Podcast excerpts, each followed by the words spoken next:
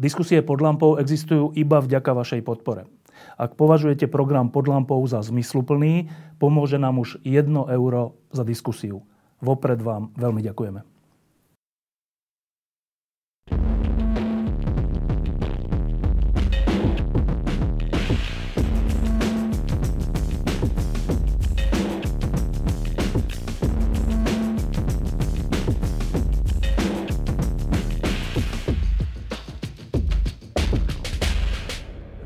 Posledné skoro asi mesiace e, žilo Slovensko v trocha takom hektickom stave, a to nielen kvôli pandémii, ale aj kvôli obave z toho, že ak sa rozpadne vláda, čo sa stane. E, čas ľudí mala obavu, že sa vráti to, čo sme nazývali mafiánsky štát a, a to by bola hrozná správa aj vzhľadom k tej vražde a k tým dvom mladým ľuďom, ktorí zaplatili životom. A Nakoniec sa to nestalo. E, vláda sa trocha pozmenila, je nový predseda vlády a teraz je v mnohých ľuďoch otázka, že či to môže vydržať. A to je vlastne základná otázka toho, čo sa budem pýtať bývalej premiérky Ivety Radičovej, lebo, lebo tá skúsenosť premiérska nie je veľmi častá na Slovensku. Som si to spočítal, myslím, že 8 ľudí bolo za tých 30 rokov na krátky alebo dlhší čas e, predsedami vlád. Tak e, mám hneď na začiatku dve otázky a tá prvá je, taká všeobecnejšia, že pre mnohých z nás je to, že keď je niekto predseda vlády, tak sme takí kritickí a robí všelijaké chyby a málo si asi uvedomujeme, že čo je to za ťaž. Tak hneď sa chcem ako prvé opýtať, je to strašná ťaž byť predsedom vlády? Nemá to jednoducho jednoznačnú odpoveď. Pretože tak ako v živote sú okamihy, ktoré prežívame s radosťou alebo aspoň takým vnútorným pokojom, ale prichádzajú aj chvíle, keď sa nám zdá, že už ďalej nevládzame, tak rovnaké prežívate aj v pozícii predsedu vlády alebo v iných profesiách. Takže sú chvíle, keď sa darí a sú chvíle, keď si ho, sa spýtujete sám seba, že či to ešte stojí za to, či to má nejaký zmysel, či, má, e, či to prináša nejaké zmysluplné výsledky. Takže preto hovorím aj aj a nie je to alibistická odpoveď. Zároveň platí, že čím pomeriavame, e, či tá práca, ktorú robíme, naozaj zmysluplná je. A pre niektorých je to pomeriavanie silou moci, možno udržiavania status quo, teda daných, daných súradníc, e, úspechu pre ďalšie voľby, teda permanentná ako keby kampaň. E, a pre niekoho to môže byť niečo úplne iné, e, predovšetkým presadenie reforiem, zákonov, ktoré budú znamenať pre väčšinu občanov nikdy sa nedá pre úplne všetkých a naraz. Posun spoločnosti aspoň o jeden krôčik dopredu, teda to, čomu sa zvykne hovoriť pokrok. Napokon o čom tá politika má byť? Asi o tom, aby sme vytvárali podmienky pre šance občanov byť minimálne spokojní, ak nie šťastní.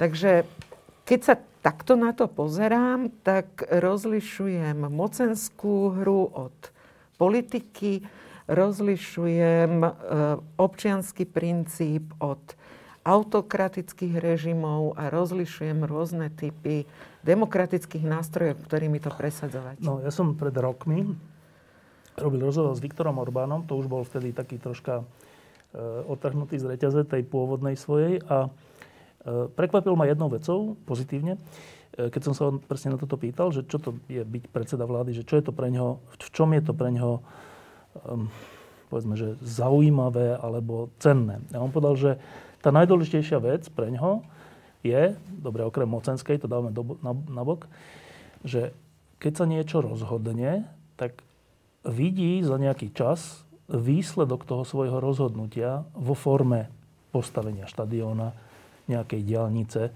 nejakej reformy, ktorá potom funguje, alebo tak, že teda hovoril mi a veril som mu, že cenné, to, to, to pozitívne prečo je celé to strádanie byť predsedom vlády zmysluplné, je, že vidí výsledok svojej práce.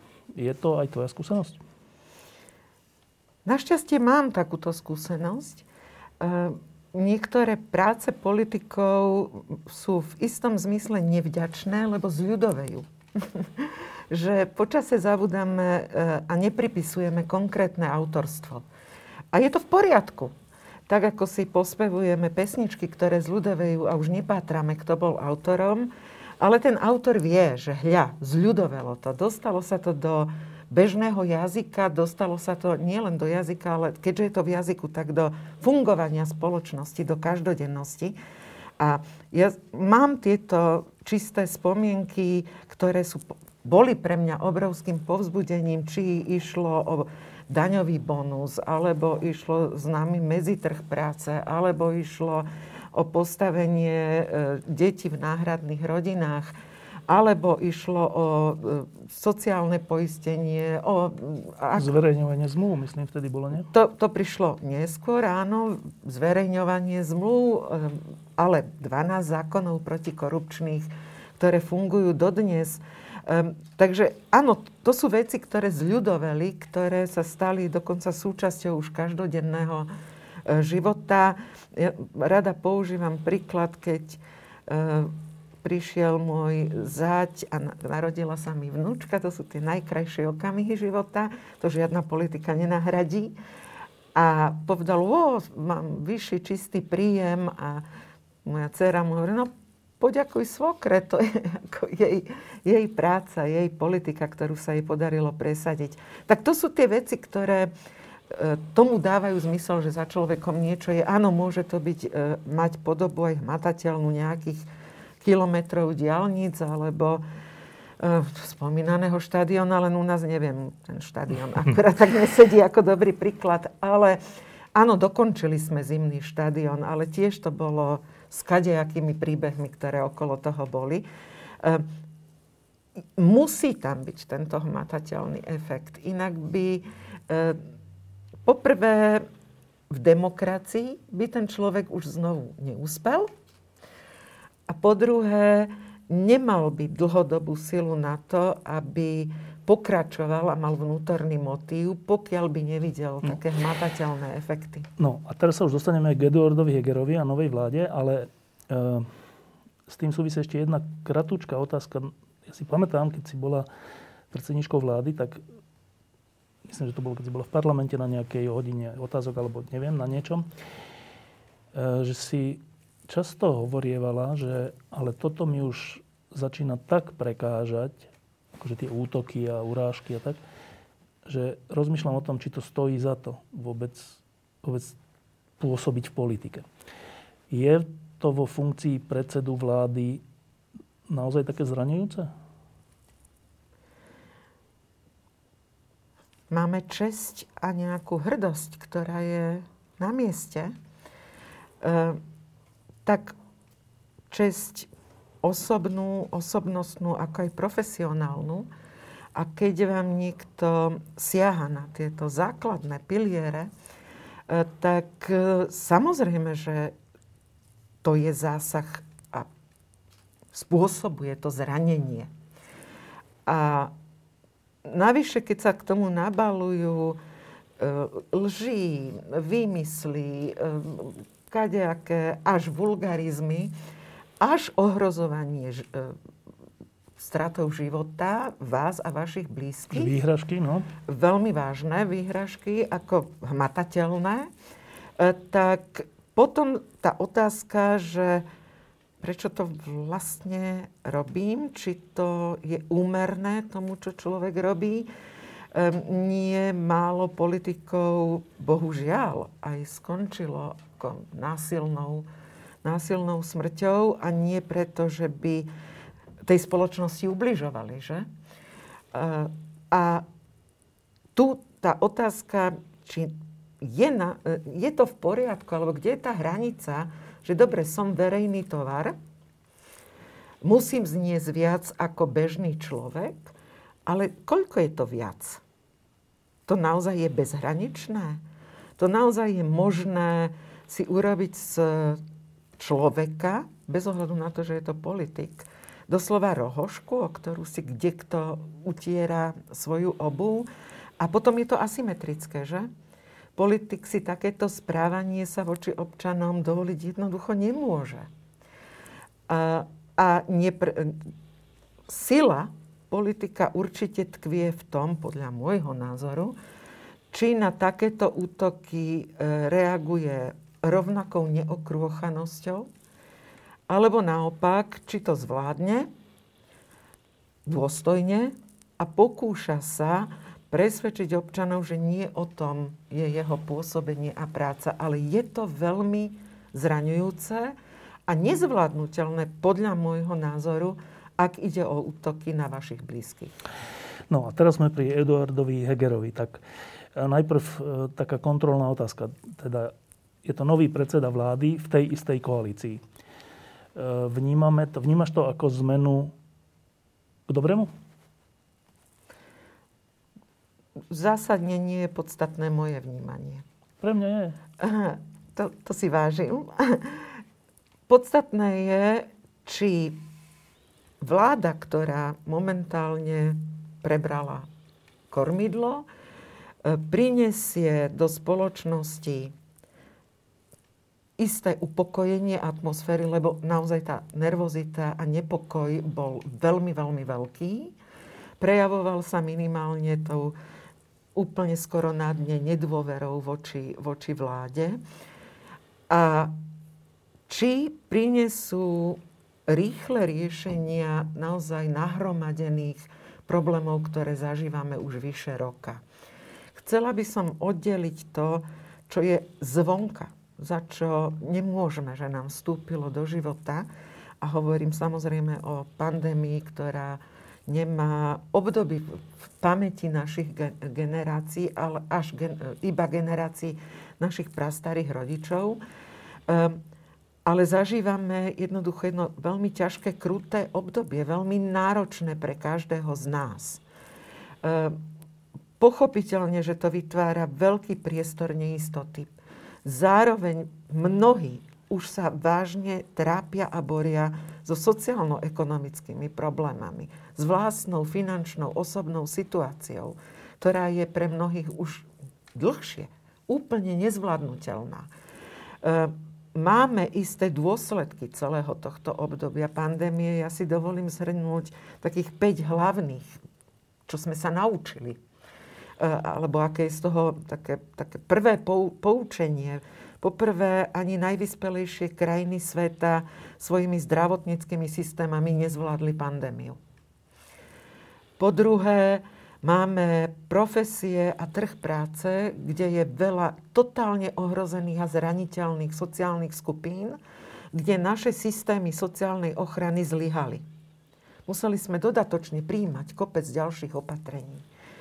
Po tretie, e, vidíme a cítime a zažili sme, že vďaka novým technológiám nejak môžeme pokračovať, ale že digitálne technológie nie sú dostatočnou náhradou za normálne fungovanie e, v tomto svete. Poďalšie, poučenie, máme sa o koho oprieť a má nám kto pomôcť v, ohroz- v takto ťažkej situácii. A zistujeme, ako zásadné sú komunitné väzby, sociálne väzby, e, priatelia, blízky. A zistujeme, ako zásadné je to, čo sme možno považovali za samozrejmosť, že nám deti chodia do škôl, že sa tam vzdelávajú, že majú pevné body a istotu v priateľstvách a partnerských väzbách a hlavne, že vieme vstupovať do života ľudí, ktorí sú ohrození osamelosťou, zúfalstvom a podať im pomocnú ruku. A do tejto situácie vstupuje E, vláda s týmto poučením, čo sú zároveň podľa môjho názoru veľké výzvy. Čo prioritne treba, treba urobiť. A trošku so znepokojom som prijala správu, že predstupuje nová vláda pred parlament s programovým vyhlásením vlády e, bez reflexie tohto poučenia z roka života v pandémie. pandémii. Áno, ale e, doteraz sme mali vládu Igora Matoviča, teraz máme vládu Eduarda Hegera. Teraz preto sa to pýtam, lebo niektorí hovoria, že ale to je vlastne znova iba Matovičová vláda a tomu by naznačovalo alebo napovedalo jeho správanie v nejakých kauzach vrátane Sputnika, už po tom, čo nie je predsedom vlády. Iní hovoria, že ale to nie je úplne tak, však počkaj chvíľku, uvidíš, že keď je niekto v tej funkcii, on v nej trocha môže aj vyrásť a troška sa môže aj osamostatniť a bude to trocha iné a zase niektoré veci tomu napovedajú. E, tak e, iba teraz nechcem nejakú analýzu, ale že tvoj taký základný pocit, že e, má šancu byť Eduard Heger samostatným a v tomto zmysle úspešným predsedom vlády? Vychádzajme z, abs- z absurdnej drámy, keby platilo, že je jedno, kto je premiér, tak tam majme stále toho istého a nemusíme ich vymieňať, že? Platí totiž opak, že samozrejme samotná osobnostná nastavenosť človeka, ale aj spôsob, štýl politiky, mm. ten je určujúci. E, sa podpíše pod podobu nielen premiéra, ale aj fungovania vlády ako celku. Takže áno, očakávanie, že tá vláda bude fungovať iným spôsobom, tu je úplne na mieste a myslím si, že pán Heger dá svoj rukopis pod podobu e, tejto vlády. Je na to osobnosti lepšie vybavený ako predošlý premiér?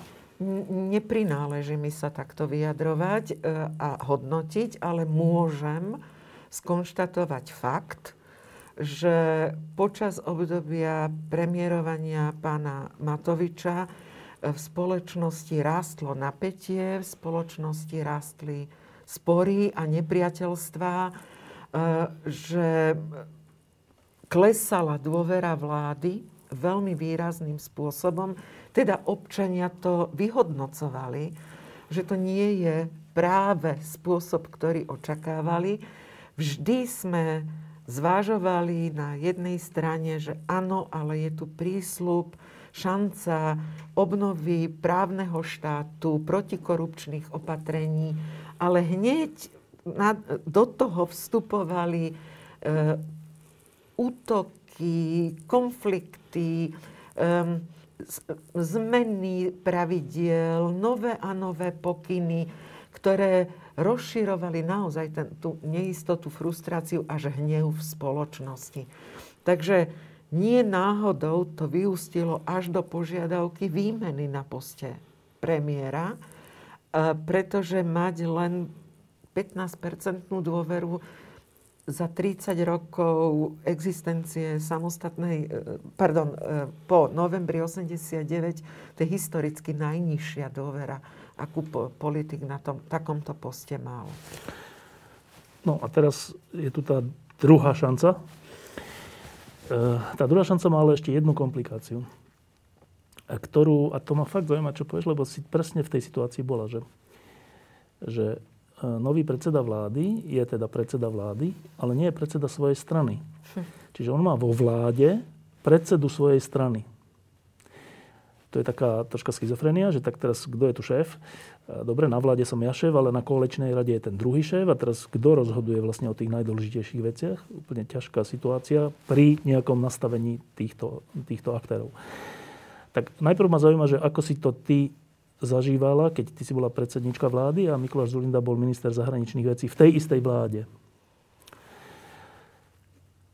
Čo je to za komplikácia?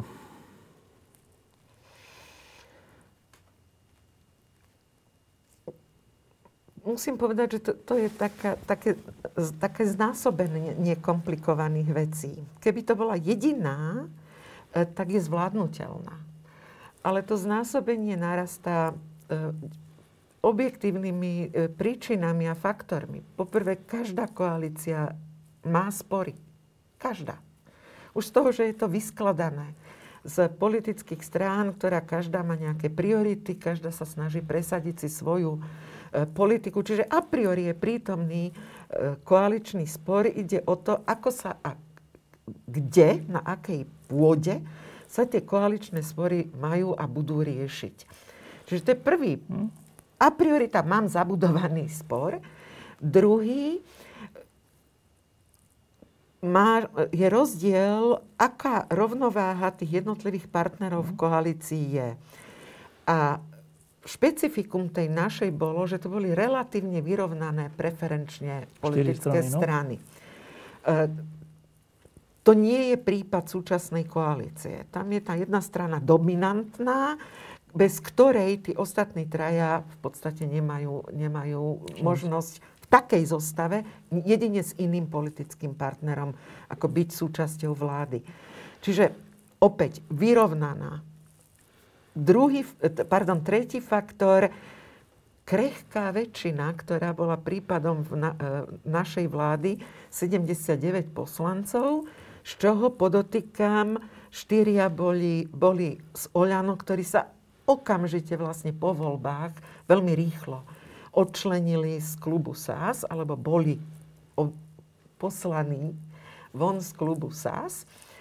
A plus skupina okolo OKS, takže de facto to nebola štvorka, štvorkoalícia, ale minimálne teda šesť koalícia s tou krehkou väčšinou, kde štyria, štyri hlasy stačili na to, že zákon bol nepriechodný.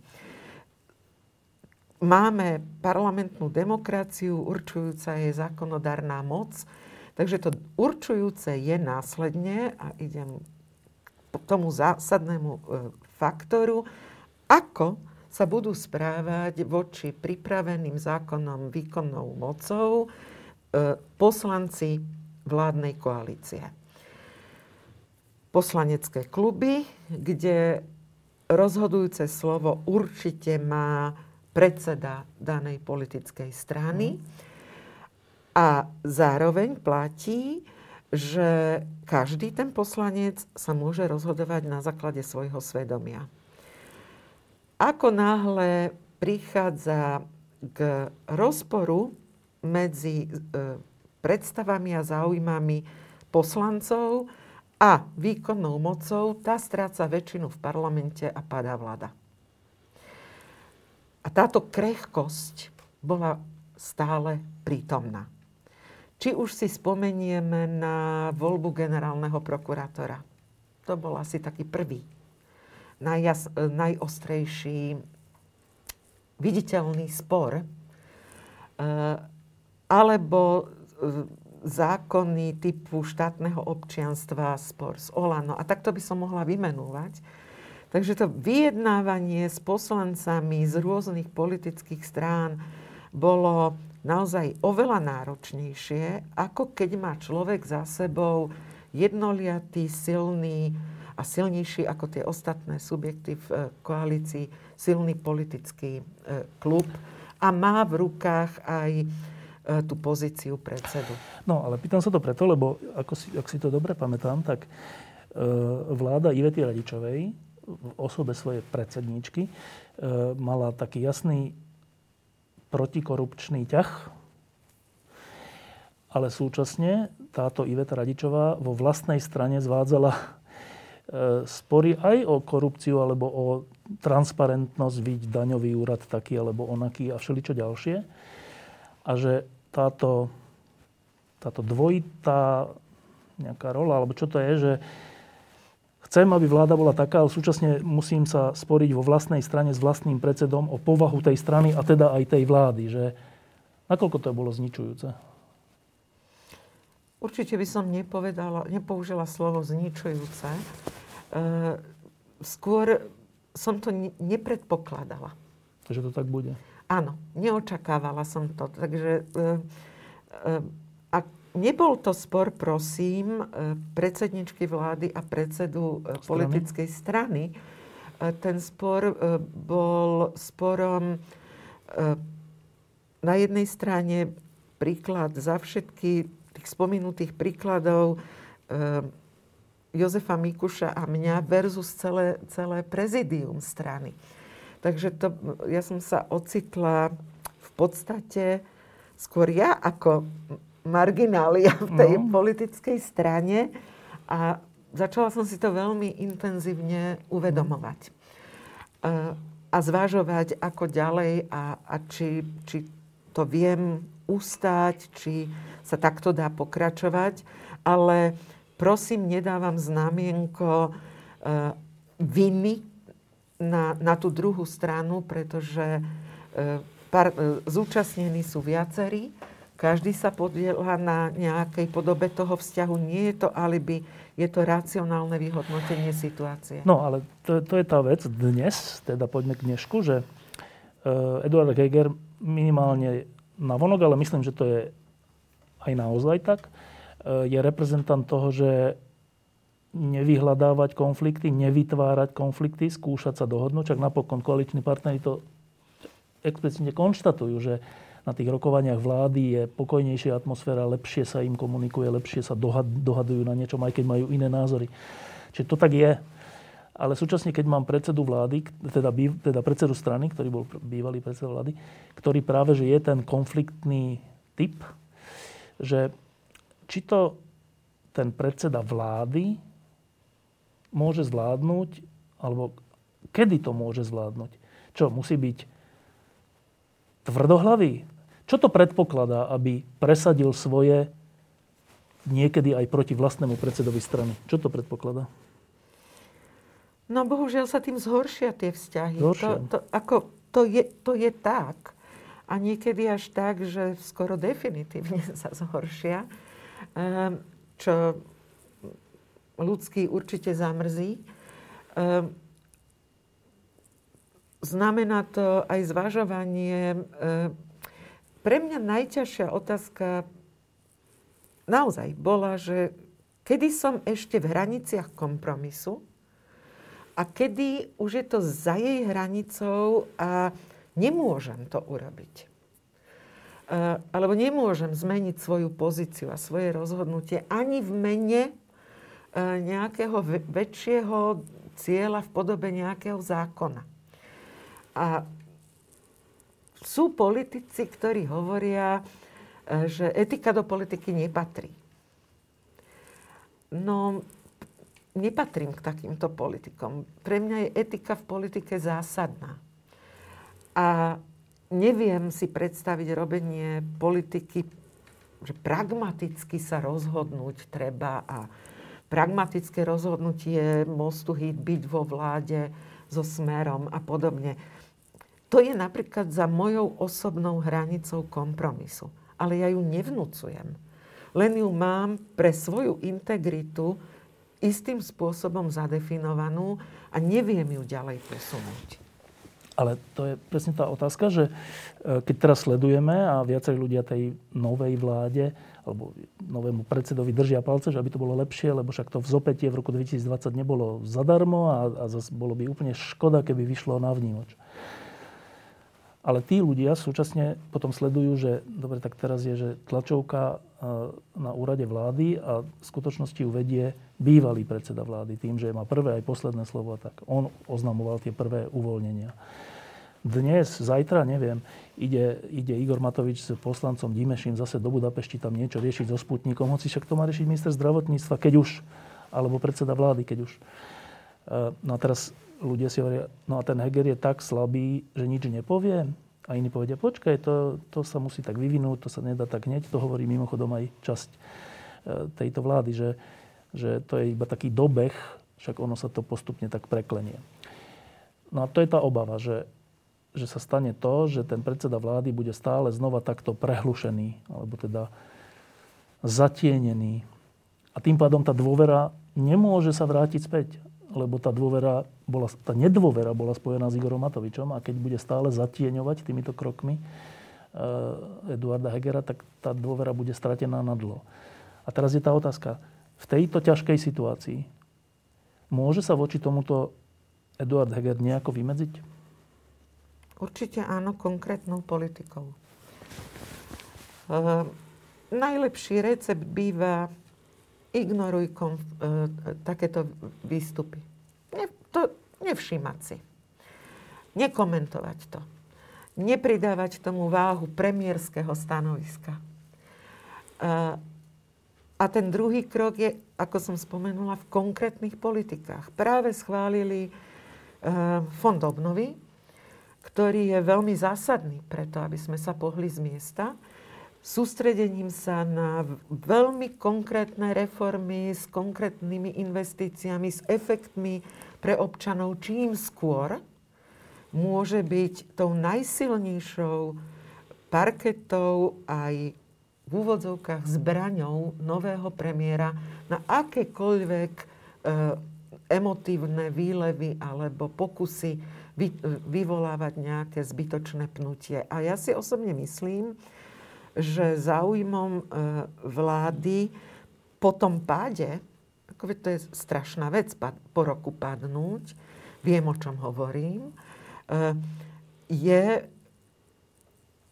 zážitok pre niektorých už reprízovaný, že treba urobiť maximum preto, aby už občania začali vidieť reálnu politiku a zmysel tejto vlády.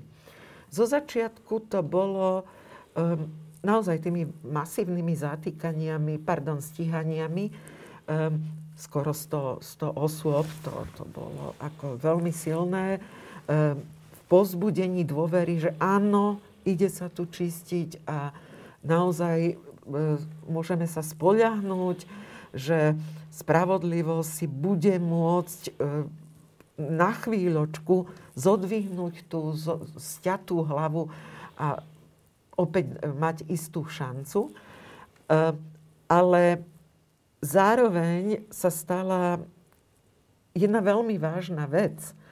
A znovu sa k tomu musím vrátiť po roku života, vyše roka. E, v pandémii a jej dôsledkoch na Slovensku tri štvrtiny občanov nezvládajú sociálno-ekonomickú situáciu, v ktorej sa ocitli. Nezvládajú. Na Slovensku e, pre, e, väčšina občanov, 90% skoro, e, hovorí, že máme vážne ekonomické problémy, máme vážne problémy s nákladmi na život, Máme vážne problémy s uspokojovaním základných potrieb e, nášho života.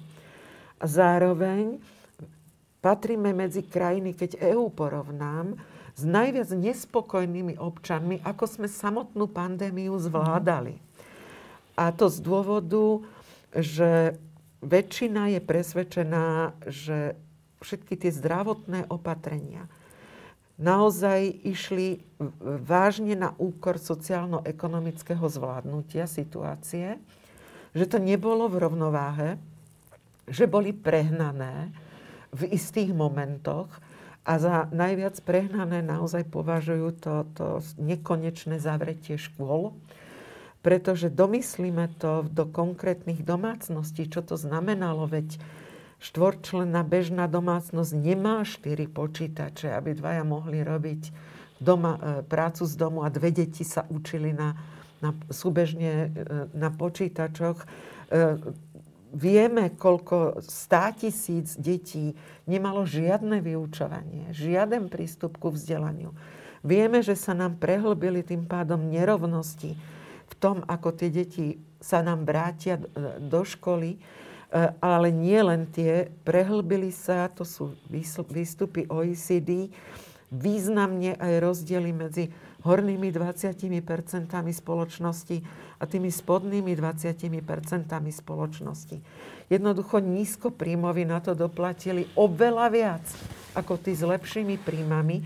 A pointa, zároveň sme z krajín v porovnaní dávali menej na podporu toho, aby sme to nejak zvládli, ako ostatné krajiny, ktoré sú na tom, už pred pandémiou boli na tom lepšie ako my. E, preto sú občania nahnevaní a nespokojní. Dnes ich viac trápi sociálno-ekonomická situácia ako e, e, e, oblasť zdravotníctva a zdravia. Takto sa to u nás prevážilo. A očakávajú, naozaj očakávajú zodpovedajúcu pomoc pri reštarte a návrate do každodennosti? No, e, sa mi zdá, že ľudia by ocenili a že tá vláda by si zvýšila svoje šance, e, keby napríklad také konkrétne veci, že keby vláda nová, nový predseda vlády povedal, že tak ja končím s celoplošným testovaním. Ale tie reakcie sú zatiaľ také pomalé, také, že no však možno aj skončíme, uvidíme, bude nová stratégia testovania, očkovania, neviem. A samozrejme, že je to dané tým dobehom, že nechcú uraziť Matoviča, ktorý je stále predseda tej strany, ale aby tá vláda získala späť dôveru, nie sú nevyhnutné aj takéto, že odvážne a niekedy aj proti Matovičovské vyjadrenia a kroky? Paradoxne si myslím, že robí tá vláda až príliš veľa odvážnych krokov. Myslím, tempo uvoľňovania. E, nie sme ani zďaleka na tom tak pandemicky dobre, e, aby sme naraz uvoľňovali štadióny, fitnesska, bazény. E, trochu sme zabudli zase na tie školy, že to sme nechali e, zase kde si na okraji, aj keď už postupne no. začíname otvárať školy. E, nechávajú testovanie práve preto, že tak široko spektrálne spustili uvoľnenia, e, rýchle, e, odborníci neodporúčali naraz. Niektoré, no, no. Neodporúčali, aby sa naraz toľko Však ani naraz to nakoniec neurobili. Ale dobre, no. Pri všetkej úcte je to veľa naraz. Už sme sa poučili na jeseň, že to napokon prinieslo zvýšenie ako e, tej vlny. Želáme si, aby sa tak nestalo, ale ak si uvedomíme, že človek nie je číslo a že stále nám v nemocniciach zomierajú ľudia na COVID a stále je príliš veľa pacientov... to klesá, ale treba to povedať? E, ale stále je to príliš veľké číslo iba niektoré nemocnice sa vrácajú do normálu, že tú e, e, odloženú starostlivosť aj akutnú a operačnú začnú konečne e, realizovať. Tak v takejto situácii viem porozumieť tomu, že sa posúva rozhodnutie o zrušení plošného testovania o jeden alebo dva týždne, kým sa ukážu prvé dopady toho uvoľneného správania Áno, ale mne nejde teraz o celoplošné testovanie, hoci teda aj vedci hovoria, že tie, tá, tie čísla, ktoré že dáme, že 300 tisíc, 500 tisíc testov a nájdeme 300 infikovaných, že to už je také, e, tých antigenových testov, že to už je také, že to nedáva zmysel, ale to dávam teraz bokom, že mňa zaujíma iné, že čo by teba osobne presvedčilo, že táto vláda je iná ako tá predošlá? Ako sa má vy v čom má byť iná? Čo, čo by bol ten signál, že aha, tak toto je zaujímavé, už to není to, čo bolo. Čo by bol ten signál? Po všetkých krajinách vďaka pandémii klesá demokratický index. Ideme dolu vodou. Lenže my ideme dolu vodou už od roku 2006. Hmm. Žijeme v defektnej demokracii, nič moc. A tie hlavné problémy, ktoré máme už dlhodobo, je primárne vo fungovaní štátnej správy a v jej inštitúciách, ktoré zlyhávali, zlyhávajú, prebrali to na seba samozprávy a potiahli vlastne tú hlavnú podporu samozprávy. Takže presvedčilo by ma, keby začali e, fungovať, a nielen mňa, určite, časť občanov, keby začala štátna správa fungovať tak, ako fungovať má že je na ňu spolahnutie, že vykonáva tie činnosti, ktoré vykonať má, že nie je tu zbytočný šikan občanov, že trasujú ľudí tak, ako mm. majú a podobne. Mohla by som vymenovať x veci ako príklad. To druhé, v čom ako dlhodobo, a tá pandémia na to zasvietila takéto ostré svetla, že to vidíme v plnej náhote, a to je dôvera voči vláde ako takej, a tá vyplýva z toho, ako e, komunikuje s občanmi, či ako s rovnocenným partnerom, alebo e, ako s ľuďmi, ktorým dokonca nadáva, hm? ktorých si neváži, e, ktorým e, chce nariadovať, ktorým vyčíta, že aha, ale ste to vy pokazili. Hm? A hádže zodpovednosť e, na občanov. Takže áno, myslím si, že štýl politiky je nesmierne dôležitý a, a zmena štýlu politiky. A cítiš v tomto po tých pár týždňoch už aspoň trocha zmeny? Ja osobne si myslím, že áno, pokiaľ e, pomeriavame nielen vystúpenie doma pána premiéra Hegera, ale aj v zahraničí. Je to iný štýl politiky. A ten tretí rozmer, ktorý naozaj máme, obrovský problémový, um, jednoznačnosť rozhodnutí.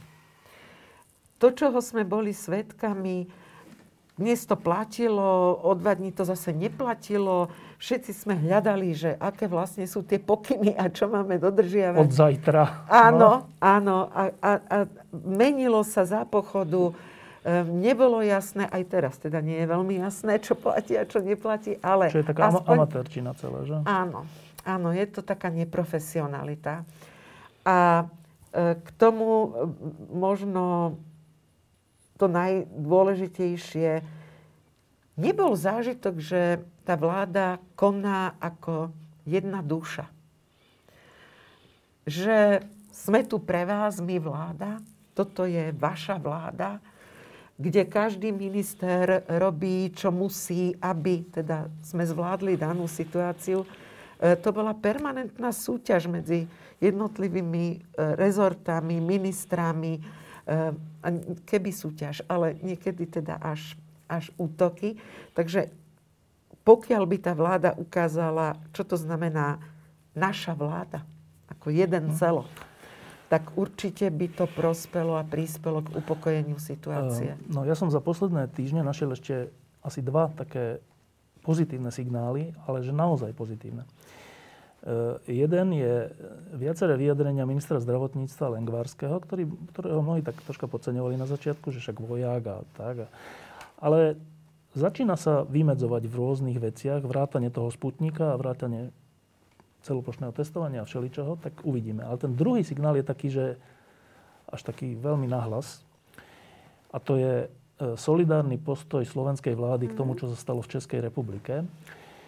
Za čo si teda tá vláda vyslúžila od Roberta Fica označenie, že to sú Ameri- že vláda amerických agentov. Mm-hmm. K tomu sa teda dostanem jednou podotázkou, ale, ale bez hľadu na toto, na toto hrozné vyjadrenie, tak uh, mňa to aj trocha prekvapilo, lebo to je odvážny krok, správny krok, ale odvážny krok. A uh, až takú odvahu som už ani neočakával. Tak čo je to za signál? Vlády Eduarda Hegera že plní programové vyhlásenie vlády, ktorá má, ktoré priamo formuluje proeurópsku, pro e, severoatlantickú orientáciu Slovenskej republiky. Dôsledne dodržiava to, čo je programovým vyhlásením vlády. Zároveň e,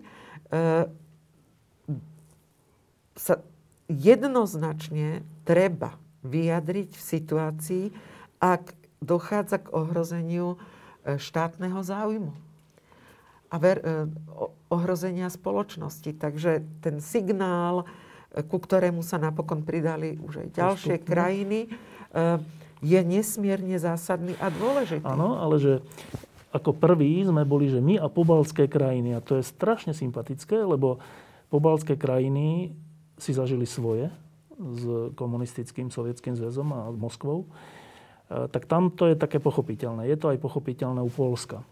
A u nás je to také, že napriek 68. a tak je tu taký nejaký sentiment, že Rusi, však aj prieskumy to hovoria, taký zvláštny sentiment, že Rusi nám vlastne nikdy neublížili a v skutočnosti nám pomáhajú a tak. A v tejto situácii sme my a pobalské krajiny boli prví, ktorí povedali, že počkajte, útok na území členského štátu Severoatlantickej aliancie je hrozná vec a my teda E, vyhostíme nejakých ruských diplomatov, z hodou ešte aj agentov, ale to je vedľajšie. Že kde sa to vzalo v tejto vláde? Že byť prvý? Um, myslím si, že to závisí významne aj od samotného ministra zahraničných vecí. Mm. Máme na čele tohto rezortu nesmierne skúseného diplomata, zorientovaného v zahraničnej politike dlhoročne, zastával tie najťažšie posty, mm. ktoré, ktoré máme v diplomácii, ale čo si myslím, že je ešte podstatnejšie, je, že pozná a má prečítanú e, politiku e, Ruskej federácie, ktorá je založená na tzv. umení deeskalácie. E, to znamená, vyvolám napätie, presadím, snažím sa presadiť niečo neštandardné mimo medzinárodných pravidiel alebo nad rámec mm. medzinárodných pravidiel, aby som v zápetí deeskaloval, teda znižoval napätie istým ústupkom, ale už nie do pôvodnej východiskovej mm. podoby. Sputnik je toho názorný príklad. Úplne ukážkový tejto procedúry. Najprv to teda doveziem, bez toho, aby som dodal dokumenty, vybičujem napätie, e, rozdelím pozície a postoje dovnútra spoločnosti medzi členskými krajinami, e, aby som v zápätí požiadal, deeskalujem EMU, teda Brusel, o registráciu danej vakcíny a teda následne štandardný postup. Ale už východiskový bod je rozdielný. Už je tu diskusia o Sputniku, už je e, rozdelená v hre, spoločnosť. už je rozdelená spoločnosť, už sú zdvihnuté dokonca vášne, už sa to stalo dokonca v niektorých krajinách, nebudeme ukazovať prstom, poslednou kvapkou na pád vlády. E, niektorých politikov opäť aj dovnútra krajín, aj medzi členskými krajinami rozdeluj a panuj, zafungovalo. A Bol... toto všetko Ivan Korčok vie. A toto Ivan Korčok veľmi dobre vie. E, predsa pozná tú politiku už roky, rokuce. E, tých príkladov by som mohla vymenovať celý rád. To je príklad e, Lukašenko a Bielorusko. To je príklad ukážkový vojska na hraniciach na Ukrajine, eskalácia, neuveriteľná, pod, následné stiahnutie, ale ťažké zbranie zostali na hraniciach. Hovorím, je to vždy iné, ako bol pôvodný mm. východiskový bod. Kto, kto dešifruje túto zahraničnú politiku, ktorú e, Putin robí roky, rokuce, on, on ju praktizuje, e, tak vie, ako v istej situácii sa zachovať. Ehm, pokiaľ by sme my nereagovali nijak na e, e, kauzu, ktorá vznikla v Českej republike, tak si môžeme byť istí spustením eskalácie na území Slovenskej republiky. No, a toto znie úplne logicky a ja s tým úplne súhlasím, ale uh, na Slovensku to vyvoláva rôzne reakcie. Mnoho ľudí, ktorí keď nás teraz počúvajú, tak si myslia, že ale čo to rozprávate, my teraz provokujeme Rusko, to sme nemali robiť, to je hrozné, to sú naši spojenci, bratia, slovanskí a šeličo. A ide to až tak ďaleko, že predseda e, parlamentnej strany, nie nevýznamnej, stále ešte 10-percentnej, 9, 8, neviem, e, strany Smer povie, za toto rozhodnutie vlády že to je vláda amerických agentov. A teraz ja som, keď som to počul, tak som si hovoril, počkaj, tak toto som naposledy takéto niečo, takto formulované počul, že pred 89. Áno, za komunistov. Akože potom som to ani od Mečiara nepočul. Uh-huh. A teraz, že a, a prejde to. Normálne to prejde, že no, je to jeden z názorov. Že čo to je? A to, to je, že trojnásobný predseda vlády, či to není, že nejaký extrémny... Pozor, členskej krajiny Európskej únie a NATO, NATO no. ktorý sa zasadil o Schengen a, a euro. No. E, čo je to za výrok? Prihrievanie alebo získavanie voličov, ktorí majú byť a sú v spoločnosti, veď nie sme homogénni, to by no. bola katastrofa. To by sme tu mali tyraniu, keby sme no. sa navonok tvárili, že sme rovnakí. Uh, alebo nejakú formu diktatúry, ale stále sme v demokracii, čiže to, že sú tu zastancovia a pr- prívrženci moskovského typu režimu, um, je úplne v poriadku. No. To je úplne v poriadku. Um, ale nie je pochybností, že väčšina spoločnosti nie je prorusky orientovaná. Napokon sme si o tom rozhodli v referende. A, a zároveň e, platí, že vzťah by mal byť, myslím si, symetrický, aj keď ide na prvý pohľad na mape malú krajinu no. versus Ruská federácia. No. Napokon, keď sa pozrieme na HDP na hlavu v Ruskej federácii alebo u nás, tak my sme naozaj výrazne bohatšia krajina. A zároveň viem, sme závislí na dodávkach nevyhnutných surovín, surovín no. ale tá druhá strana je závislá na ich predaji. No, bez toho nemá nič. E, bez toho by nemali ale vôbec no. nič. Takže ono tu je predpoklad symetrických väzieb a vzťahov a nemyslím si, že by sme mali e, hrať rolu toho hrbáča, no um, uh, v chráme u Matky Božej v Paríži žiadného hrbáča, ale suverénny štát, ktorý sa vie vzoprieť uh, silovej politike, ktorá je za hranicou uh, medzinárodných pravidiel. Áno, ale že, že v tejto slobodnej spoločnosti slovenskej, kde jasné, nech sú rôzne názory, ale že prejde výrok pre nejaký názor vlády, že je to vláda amerických agentov, to je naozaj jak, jak z 50 rokov, tak dobre, a čo teraz tých agentov teda máme popraviť asi, nie? Keď sú to americkí agenti. Že jak je možné, že toto prejde v roku 2021? Lebo máme slobodu slova, vyjadrovania sa, horšie veci odznievajú vo verejnej e, Ale sfére. Od, od ja to neobhojujem. strany, to není, že nejaký ja viem, okraj. Ja viem, ja viem. E, viem, o čom hovoríme. Len e, to súvisí s celkovou, eh, ja som o tom hovorila, eh, politickou kultúrou, že kam sme ju až posunuli, čo no. všetko je možné povedať. Ako eh, americký agenti je možné povedať, ale je možné hovoriť o mudrosráčoch a idiotoch. No. Ako, ak posuniete takto, to je tá otázka no. toho kompromisu a kde je hranica. Ak takto posuniete, čo je možné v politike, kam až posuniete mieru slovného súboja, lebo politika je o slovných súbojoch, tak to pochopiteľne môže viesť a vedie k ďalšej polarizácii spoločnosti, k ďalšiemu zvyšovaniu napätia. Je to nesmierne riskantná vec, ktorú v istom momente aj autor tej vety prestane mať pod kontrolou. Mm.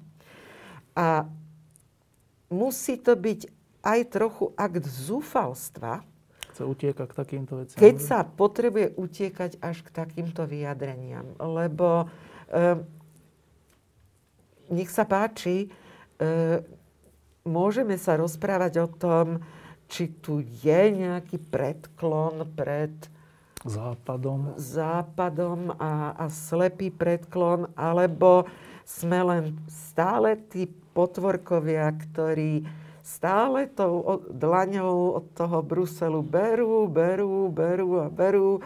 A keď príde na lávanie chleba, že by sme tak trošku a mohli aj pomohli. pomôcť, tak vtedy, o, to my nie, to na to, to nie, to na to nie sme my pripravení a nemôžeme. No. A nie, nie, to nesedí do, do našej konštalácie. E, takže ako, keď si to uvedomíme, tak to hranie sa že my budeme mostom medzi východom a západom, obávam sa, že na to, k tomu by najprv museli dať súhlas obidva brehy. Pokiaľ by sme chceli niečo premostňovať. A že je to veľmi iluzorná predstava.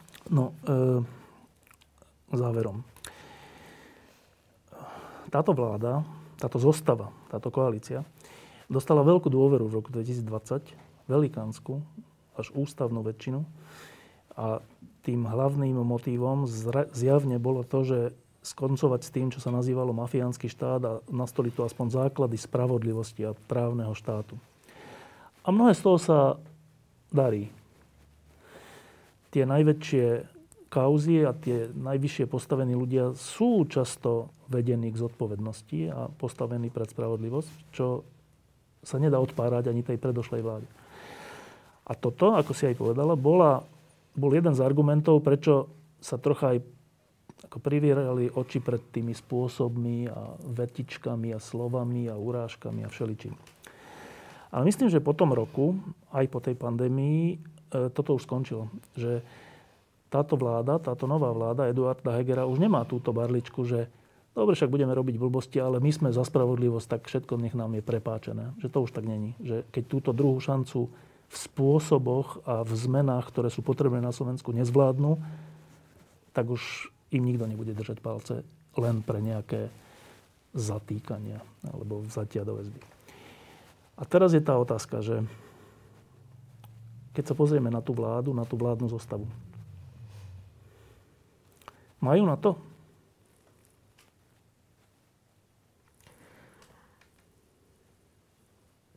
Ne, nebuďme uh, nadutí neoprávnene. Neplatí, že kto ešte nebol minister, nech sa prihlási u súdruha Ženčicu.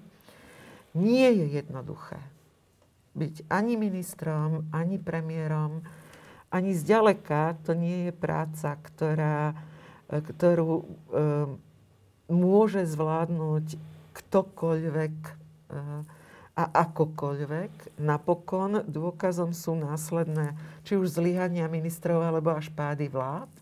Pozrime sa, čo sa deje v Českej republike alebo aj v mnohých iných krajinách. E, to, či tá vláda po sebe zanechá nejakú naozaj reálnu e, e, stopu, rukopis okrem spomienky, že po roku padla, okrem spomienky, že tu boli nejaké perma, rok permanentnej neurózy a nervozity, ale aj spomienky, že, ne, že cirka zatiaľ teda tých 100 ľudí je stíhaných, tak bude to primárne o tom, či do života človeka vniesla aspoň kúsok spokojnosti hm. a šťastia. Pretože o čom ten život má byť? O, o okamihoch šťastia a spokojnosti. A mala by to sa o to pokúsiť v dvoch rozmeroch. Nemôže byť jednorozmerná. Ten jeden rozmer je určite ľudskoprávny a v demokracii. Ale to nemá byť už o tom, že teda poďme a zatýkame a zatýkame a zatýkame, ale o tom, či pripravili dostatočne obranné mechanizmy na zabranenie násiliu v domácnostiach, ktoré tiež pandémia zvyšila. Či vytvorili dostatočné podmienky na to, aby fungovali e, sociálne zariadenia pre našich starkých. A takto by som mohla pokračovať. E, teda bude to o konkrétnych už ochranách človeka ako, ako ľudskej bytosti a jeho, jeho dôstojného života, teda už v tomto poňatí právny štát. A samozrejme ten druhý rozmer, to je tá užitočnosť, ten ekonomický rozmer.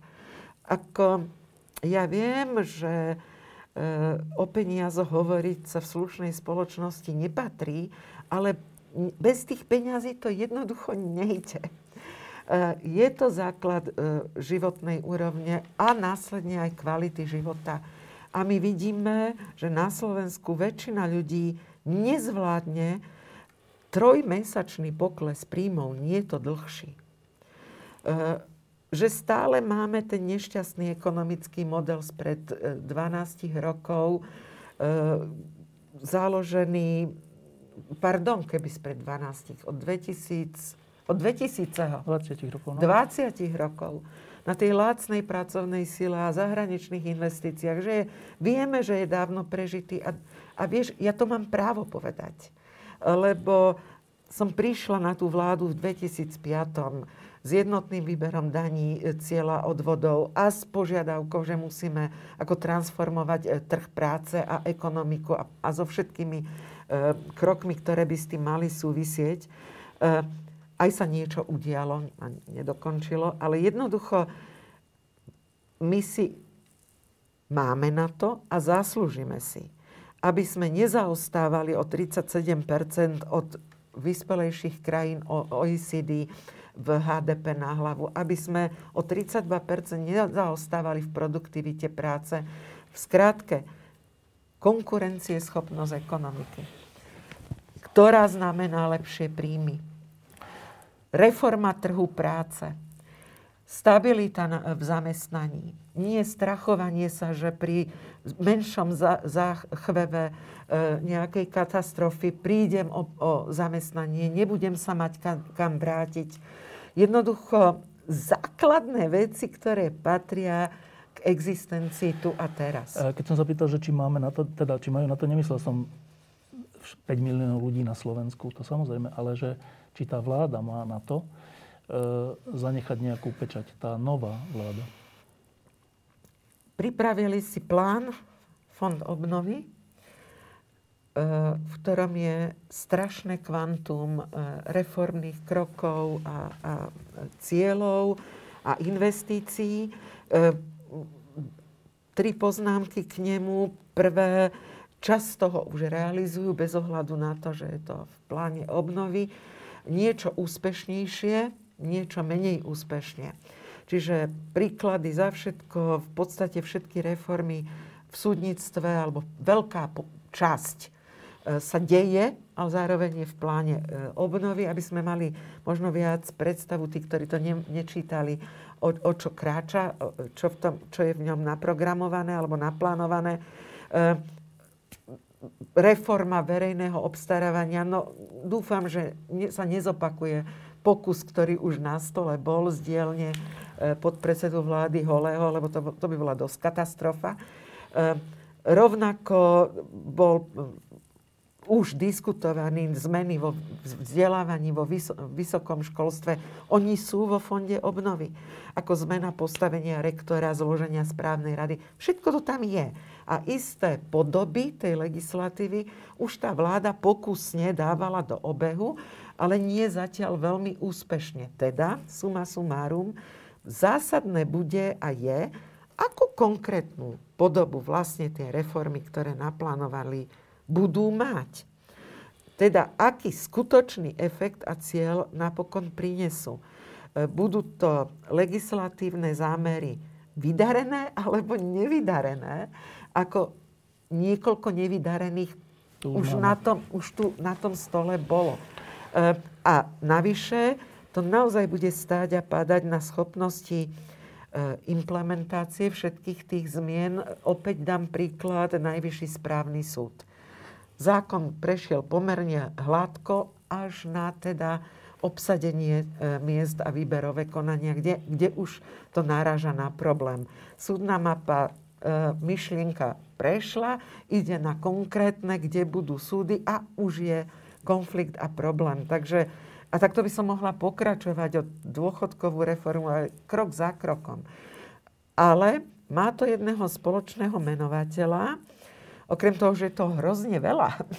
A uvidíme teda, v akej podobe sa im to podarí naplňať a realizovať. E, tak to má jednu spoločnú e, črtu. Integrovať, zlučovať, centralizovať. Ten plán obnovy je významným posilňovaním úlohy centrálneho štátu. Mm.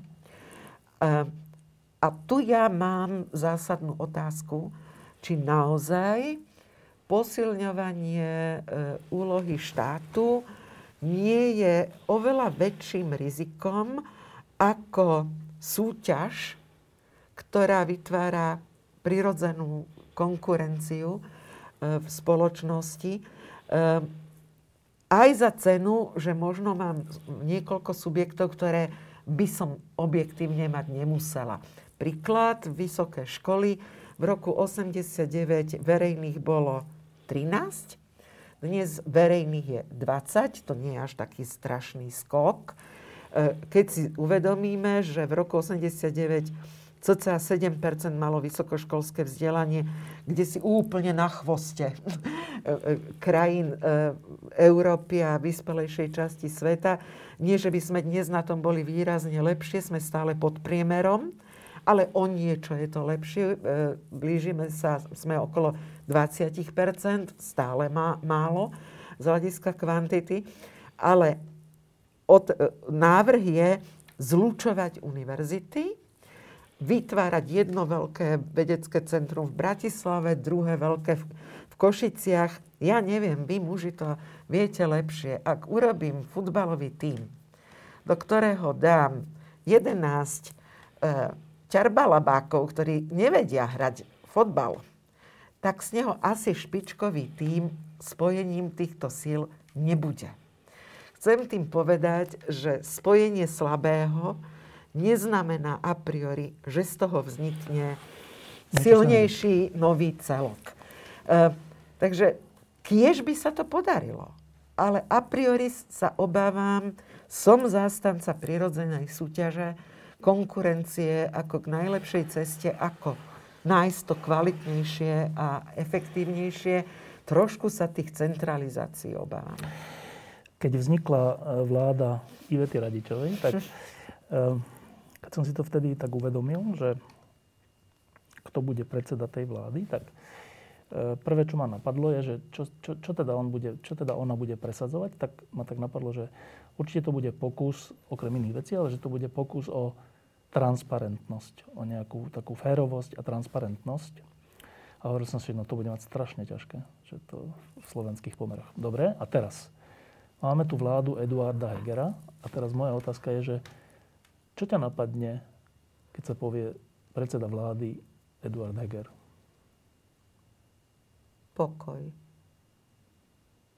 Netečie mi aj z vodovodného kohútika. Momentálne je to vážne, vážne úľava. Po tom roku e, tých permanentných vystúpení a tlačoviek a a, a, a, a už som ani nevedela, kto práve je ten, kto schytá tých pár faciek, lebo zase niečo zle urobil. Uh, tak nastalo také, také upokojenie, aspoň na chvíľku. A myslím si, že sme si všetci istú mieru upokojenia už zaslúžili. Že toho napätia a prekvapení, neočakávaných prekvapení, a šokov už azda bolo aj dosť.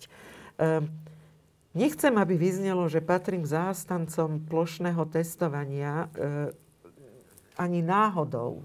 Ani náhodou. Len hovorím a konštatujem, že sme nakúpili nejaké kvanta testov. Mm. Že sa tu niečo spustilo a že ten vlak je nejak rozbehnutý a pri uvoľňovaní niečo zo dňa na deň zase odstrihnúť je druhý extrém.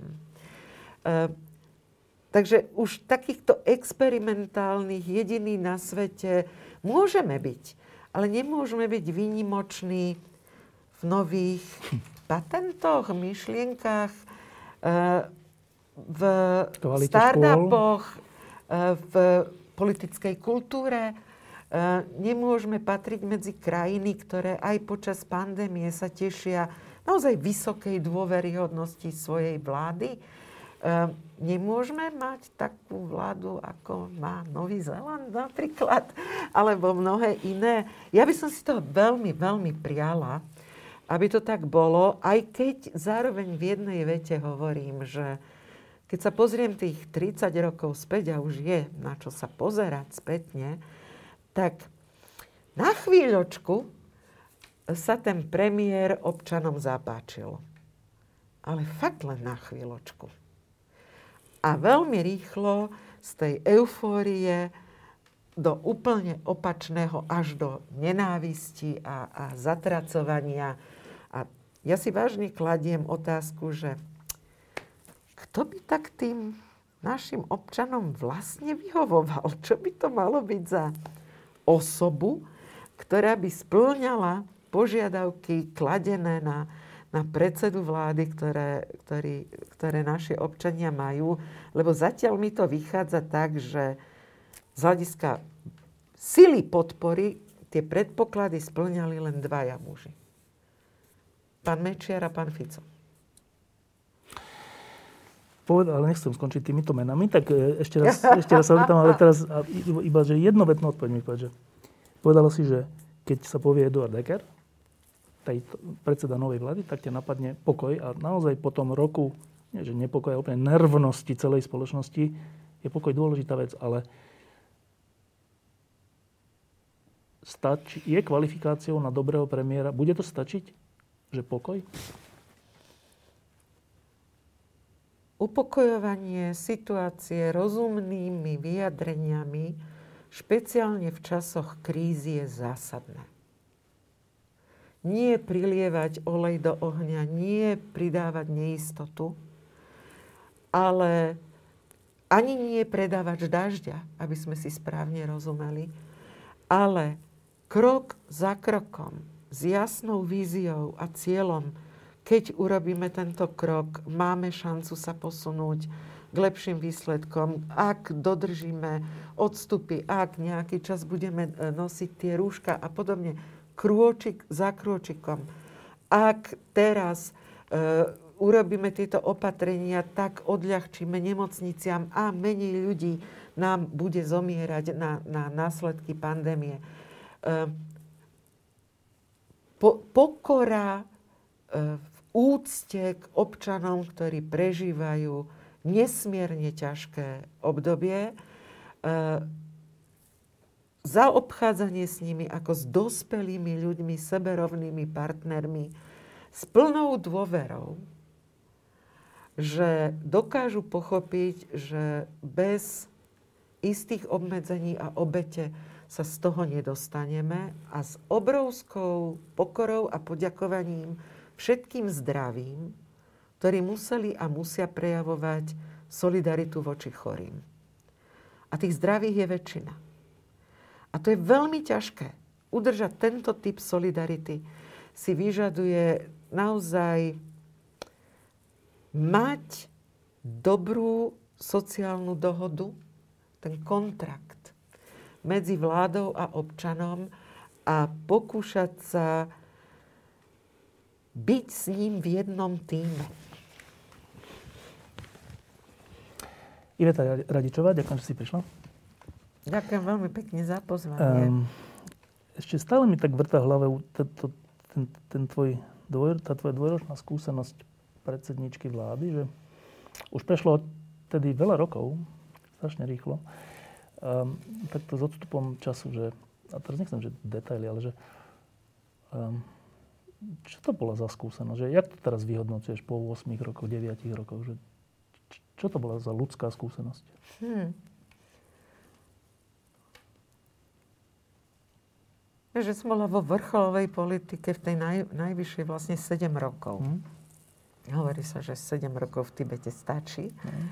Ale ono to stačí aj pre moje profesie, lebo to vyhoretie po 7 rokoch naozaj vo vypetých profesiách prichádza. Ale nechcem sa vyhnúť odpovedi na otázku. Chcem len konštatovať, že nevstupovala som na premiérsky post e, ako nepolitik, mm. ale s istou Aj skúsenosťou, tak, pomerne no? silnou skúsenosťou. Napokon nebolo to len týchto 7 rokov, či už išlo o ministerské kreslo, alebo poslanecké e, kreslo, alebo prezidentskú kampaň. E, v podstate tri veľké kampane som absolvovala na vlastnej koži. Eh, ale už to bola skúsenosť minimálne od toho novembra 89 v rôznych pozíciách v tejto vrcholovej politike. A myslela som si, a dodnes si to myslím, na tom som nič nezmenila, že nie je možné zamieňať e, politiku riešení za mocenskú politiku. Že je to jednoducho cesta do záhuby. Že sústredenie sa na udržianie moci za každú cenu e, vedie k tým hrozným nástrojom permanentného vytvárania nepriateľa, polarizácie spoločnosti, a zvyšuje to napokon nedôveru v politiku ako takú, ako v profesiu, e, pretože voľby končia nie tým štandardným sláva víťazom, česť porazeným, ale končia víťaz berie všetko a e, týchto ostatných e, nenávidíme, lebo nám oponujú a nás kritizujú. Teda nenávisťou voči, voči porazeným ktorí sú úplne vytlačení z možnosti účasti na správovaní veci verejných. Čím viac sú vytláčaní, tým intenzívnejšie sa snažia kričia a všeličo. No. Dostať sa opäť k, k, k plivu na, na vlastný chod. Čiže o to väčšia je tá priepasť, o to silnejší je ten hlas kritiky voči vládnúcim, e, o to viac sú oni väčšou a väčšou marginalitou spoločnosti a menšinou spoločnosti, s menšou a menšou dôverou. A o to silnejšie je volanie, a tak znovu zmeňme tú vládnu garnitúru.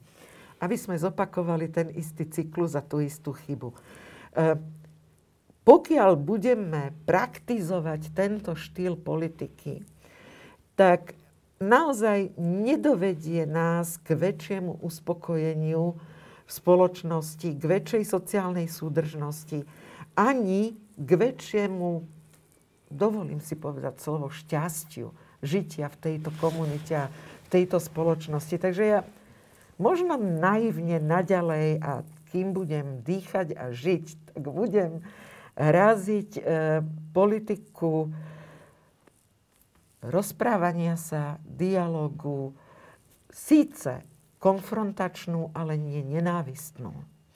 Síce súťaživú, ale nie e, vražednú, slovne vražednú. E, pretože nepoznám inú cestu k pravde, ako je rozhovor. Nepoznám iné do, dosiahnutie dohody v spoločnosti, ako je rozhovor. Ak nepoužijem kladivo.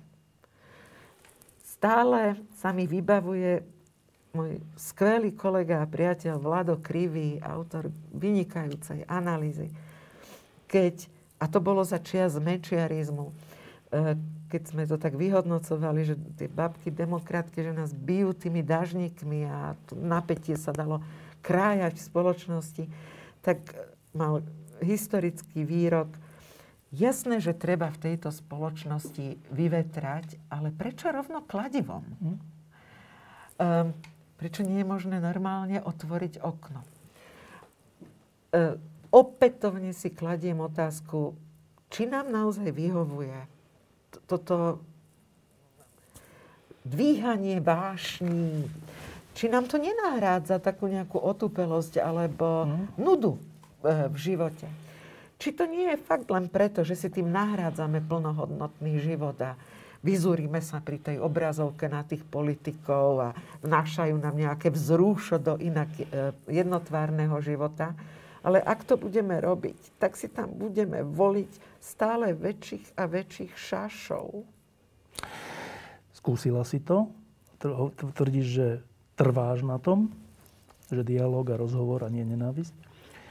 Um, dialog a rozhovor to budeme stále potrebovať. A teda úplne, že jednoslovne, že... A išla by si do toho znova? Nie. Diskusie pod lampou existujú iba vďaka vašej podpore.